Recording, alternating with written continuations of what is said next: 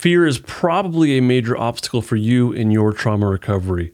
In this episode, I discuss what fear is, I share a story about how a police officer experienced fear, and I give you three quick tips on how to reduce your fear. My name is Justin Sunseri. I'm a therapist and the creator of the Polyvagal Trauma Relief System.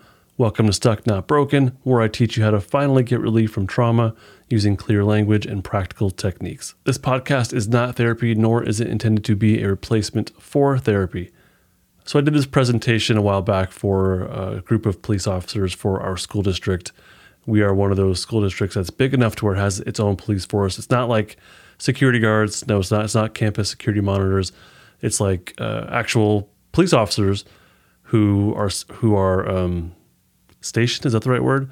Not stationed. Assigned to this school district, and then during the nighttime they function as you know regular on-call police officers and do all sorts of police officer stuff. So yeah, we we did this presentation, Mercedes and I. Now you might remember remember Mercedes as a the co-host of Stuck Not Broken way back when. So she and I worked together and we were doing these presentations on the polyvagal theory for teachers and uh, staff members, therapists, uh, nurses, and uh, the cops as well. So we were teaching about the defensive states in particular and how these defensive states, when we get stuck there or when we're experiencing them in the moment, maybe we can be they can be felt as anxiety or as depression or as anger. One of the cops in the room, uh, he kind of balked at the idea of being in a defensive state, and he's like, "No, you're either made for this job or you're not. That has no place in what we do." And the other cops in the room kind of uh, echoed that and seemed to, to agree. And it seems like it was kind of common knowledge amongst each of them is like either you're made for this or you're not. And a couple people share the same sentiment. Now, Mercedes and I, we like the challenge. And so we kind of pushed back a little bit. And we said, You've never experienced panic when you're on the job? You've never been scared? Seriously? You're not ever, you know, worried about your safety? Do you ever feel worry? And one of them in particular said, No. He was actually a pretty, pretty big guy. Uh, he was I, I think like a higher up. I'm gonna guess like a sergeant. I'm not quite sure the titles. But yeah, big big guy. You could tell he's been there for a while. And he said, I can honestly say that I don't get scared. He said, when I'm activated for a call, I'm focused and I'm ready.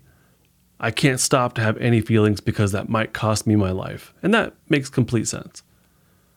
Rationally, that makes complete sense. Now, fellow Stuck Not, you and I might know that when we're sympathetically activated, as long as we can use the flight fight energy, then, then fear doesn't really settle in.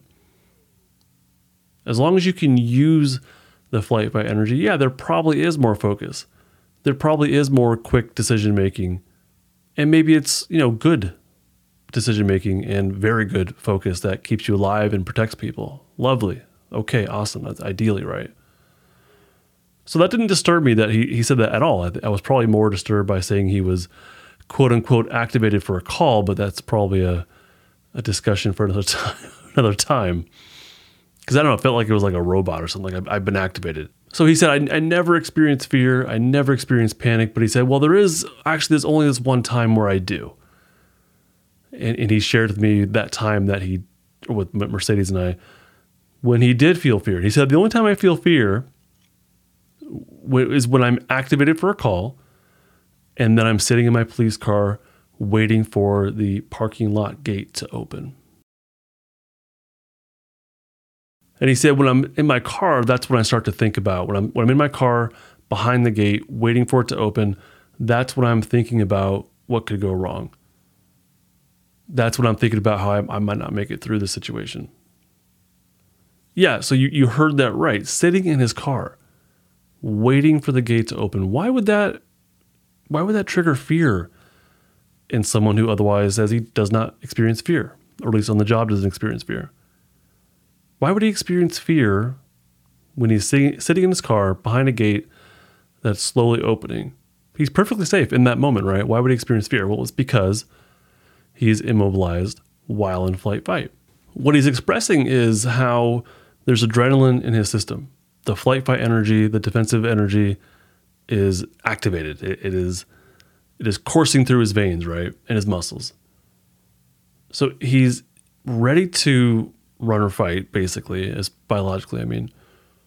But he couldn't advance to where he needed to go. He was primed for duty. He's ready to roll, right? But he's stuck behind a slow moving gate. He only felt fear once he was immobilized while in flight fight. Once he was immobilized while he had mobilization in his system, once he could not advance for you know for his directive. And so on top of that, after he's immobilized while while in flight fight, we know that whatever polyvagal state we're in, that our story follows our state. That the thoughts in our brain follow the state that we are in. If you're in a safety state, you're going to have thoughts that are more positive and uh, connecting and or connective and empathetic and hopeful. If you're in a fight state, you're going to have thoughts that are more about like blame and uh, anger and I don't know, avoiding responsibility maybe or, or putting it onto somebody else. So for this officer who's who's in a flight fight state, he is also immobilized while in flight fight. So the thoughts in his mind are are more of a fearful, a fearful uh, freeze, kind of freeze, because he's thinking about how he's not going to make it through. He's thinking about how he may not get home to his family. He's thinking about how he, he won't be able to help who you know whatever the situation is, and that the worst thing's going to happen. He's thinking about what's going to go wrong. So all that flight fight energy in his system that he's unable to use flavors his thoughts, and now his thoughts become more anxious and panicky fearful. So, what does this story have to do with you and your unstucking process? Let's say you're doing the, quote unquote the work, the, the trauma work, right? The stuff that, I don't know, that you're doing. What does this have to do with you? Well, you may have some fear in your system, and that fear got there or gets there from having flight fight energy, but being immobilized. So, what you may notice, and actually, this comes up, people tell me this comes up with um, with uh, with some yoga poses they do that they are have some you know mobility in their system, but they're immobilized.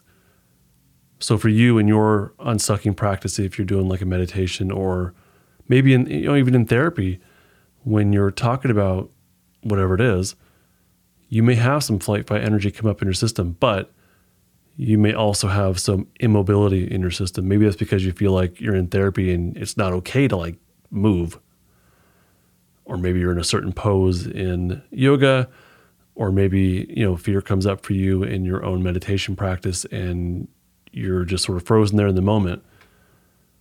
You have mobility in your system but you also have immobility. So that that's fear. So when you set out to do your stuck knotting work when you set out to do your unstucking work i call it stuck knotting when you set out to do that, there's three things that I want to uh, give to you to help reduce the intensity of that fear. Now, one of these is more of a longer term. The other two are, are short term, immediate things you can do. The first one is the longer term one, and that's developing the strength of your safety state. You've, I know you've heard me say this a lot. your vagal brake must be strengthened before delving into your stuck defensive state. It is absolutely imperative. And from what I can tell, I don't look too deeply, but from what I can tell in other modalities, uh, thought processes around psychology and whatnot, we, or therapists, not me, I don't do that anymore, but therapists in general completely overlook this aspect and they just sort of expect or maybe even pressure people to talk about their trauma narrative, the stuff they've been through uh, which ends up just being re traumatizing. So, your, your vagal brake strength, your safety state must be developed, in my opinion, before attempting to go into what, you know, that you're stuck defensive state. That's why in my courses I have building safety anchors completely as its own phase. It's the middle phase of my larger polyvagal trauma relief system. So building safety anchors is distinct from unstucking defensive states, which is the third third phase. So before, just like in my model, like in my system, before you go into that stuck defensive energy, you have to have the vagal brake developed. Because when you go into the stuck defensive state, there's a really good chance that freeze or uh, fear will come along with whatever's inside of you. As you develop, the, again, longer term, as you develop the strength of your vagal brake, then that immobility of freeze, the immobility of fear, will thaw and enable you to uh, feel and act on your mobility, your flight fight energy, or at least to feel it and allow some shifts to happen within you. Number two, which is shorter term, is to use your safety anchors. These are the things that ground you in your safety state. So before you delve into the more dysregulated, stuck defensive state, before you do that, your vagal brake should be developed. But in order to do that, you need to know what helps you to feel safe, what grounds you in your safety state. The more you practice that, then your vagal brake gets developed, or that's part of what develops it. And when it when it comes to these safety anchors, I want you to really look at it in two different ways. And this is uh, Dr. Porges talks about this in his second book, I believe, which is passive safety anchors and active safety anchors. Passive ones are things that are you know environmentally that just bring you a passive cue of safety, things you don't have to actually do or consciously notice, although I think mindfully noticing them brings it to an active level and is more helpful. But there might be things around you right now that are a cue of safety. In my office, if you're on YouTube, you can see I have like some of my favorite stuff behind me. I have uh, some Legos, Lego, not Legos, Lego that I built with my son. It's Venom. He's a comic book uh, anti hero. And my son and I made that from uh, some Lego build. My daughter and I are working on a Seinfeld one right now.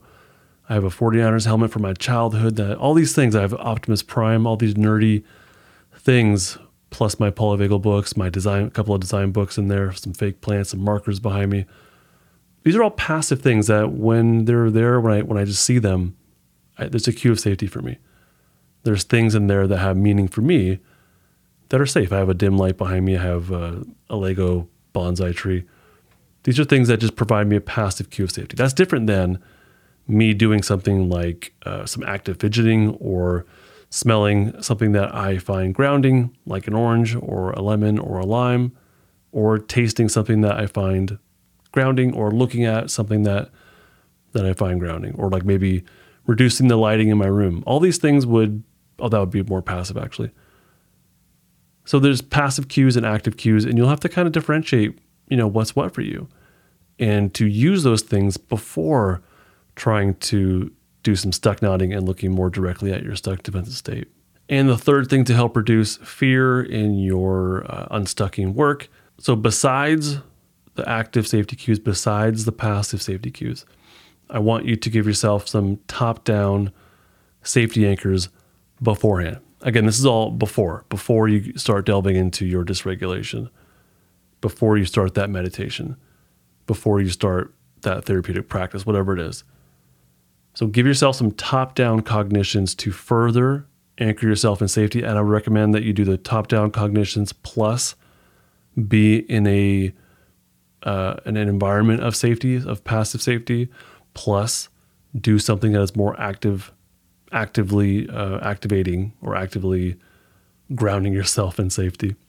So these would be like top down things. It could be thoughts, it could be memories, you know, things that you're sending from the top down, from your brain to your body, basically. It could be, like I said, a memory, it could be your imagination. Uh, it could be a thought that you're giving yourself, like, I deserve to live a life with more safety, or I can handle this. Um, I've, I've prepared for this. I believe myself and I can handle, you know, what, whatever is inside of me. And now you have to be honest with yourself about that, by the way. And if you can't, that's okay. Come back to it when you're ready. Or you could say, you know, look, I may this is going to be challenging. I, I want to know what's in there. I'm curious to know what the heck's happening inside of me. Um, so I, I believe I, I believe myself. I'm at least curious, and if I need to stop, it's okay to stop. If I need to stop, I know how to stop, and I'm allowed to pause this and come back to it when I'm ready. All this stuff is covered, by the way, in my polyvagal trauma relief system. All this stuff is covered in depth. I hope those three tips are helpful for at least crafting, you know, your mindset around this unstucking stuff in your own meditation practice. Maybe if you're not doing these things already, bring it to whatever you're doing, especially that passive and active safety anchoring. I think those are really, really, really helpful. Now, usually I would end the episode by offering you a freebie uh, for my email list or an ex- exchange for being on my email list, but I'm going to hold off on that. I want to actually ask you what is it you want to know? I want to know what questions you have, but specifically, I want to hear your voice. I, w- I would love to get audio clips of you, of my listeners, my audience here, my fellow Stucknuts. I would love to get audio clips hearing your voice uh, with whatever question that you have. You don't have to say your name. You don't. I don't want any personal details. And the more general and specific, like the more general you can make it in a like one or two sentence clip, that's it. That's all you got to do. I would love to hear your voice. I would love to feature your voice here on the podcast. Otherwise, I'll have to keep using those AI voices. I haven't done that for a couple episodes. I might, I might, come back pretty quick. I would love to have your voice here on the podcast, and and uh, and I really want to answer whatever questions you may have. And the best way to send me a clip of your voice is just to use your phone. I don't you don't have to have uh, like a fancy microphone. It doesn't have to sound perfect. I don't care if it's background noises. That's that's fine. Just use your phone to record your voice and email it to me at justinlmft at gmail.com. Again, that's justinlmft at gmail.com. I, I really hope to hear from you. Literally. That's it for this episode. I do hope this has been helpful for you, a, a helpful resource in your process of learning and applying the polyvagal theory to your trauma recovery. Bye. This podcast is not therapy, not intended to be therapy or be a replacement for therapy. Nothing in this creates or indicates a therapeutic relationship. Please consult with your therapist or seek for one in your area if you are experiencing mental health symptoms. Nothing in this podcast should be construed to be specific life advice. It is for educational and entertainment purposes only. More resources are available in the description of this episode and in the footer of justinlmft.com.